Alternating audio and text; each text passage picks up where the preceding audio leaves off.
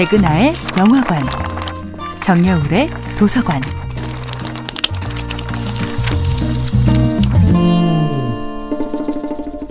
안녕하세요. 여러분과 아름답고 풍요로운 책 이야기를 나누고 있는 작가 정여울입니다. 이번 주에 만나볼 작품은 브램 스토커의 드라큘라입니다. 세상에서 가장 유명한 악당이자 세상에서 가장 매력적인 괴물의 대명사 드라큘라. 브램 스토커의 원작이 수많은 소설과 영화와 연극 등으로 패러디되었지요. 드라큘라의 이미지도 끊임없이 바뀌었습니다.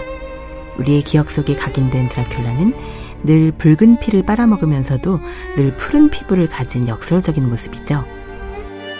드라큘라는 거울에도 비치지 않고 그림자도 없지만 살아있는 그 어떤 남성들보다도 매혹적인 뱀파이어의 이미지를 창조해냅니다. 게리 올드만이 연기한 드라큘라의 가장 멋진 액세서리는 그 어떤 화려한 장신구도 아닌 바로 영원히 치유할 수 없는 상처 그 자체였습니다. 사랑하는 이의 죽음 앞에 절망한 드라큘라는 평생 정성껏 섬겨왔던 신을 버리고 신을 저주하고 운명에 복수하는 삶을 선택한 것입니다. 악마의 대명사로 굳어졌던 뱀파이어의 이미지는 세대를 거듭할수록 점점 아름답고 사랑스럽게 변해갑니다. 사람들은 드라큘라의 양면성에 매혹되지요.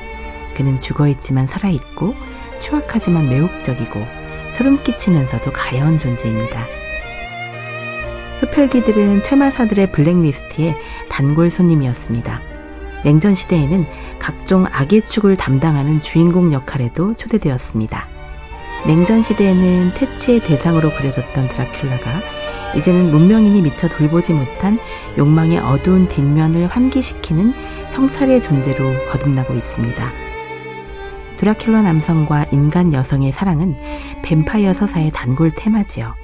강력한 드라큘라 남성이 나약한 인간 여성을 공격하는 모습으로 그려지던 폭력적인 러브스토리가 이제는 점점 더 인간보다 더 인간적인 낭만적이고 아름답고 사랑스러운 뱀파이어의 스토리로 변화해 갑니다.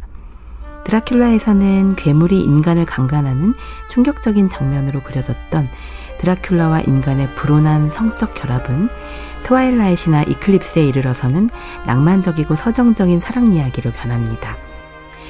또한 뱀파이어와의 인터뷰에서는 아무런 감정 없이 진행되는 사냥처럼 묘사되었던 흡혈 행위가 이제는 점점 죄의식과 연관되어 흡혈귀에게도 윤리가 있음을 상기시키게 되지요. 정여울의 도서관이었습니다.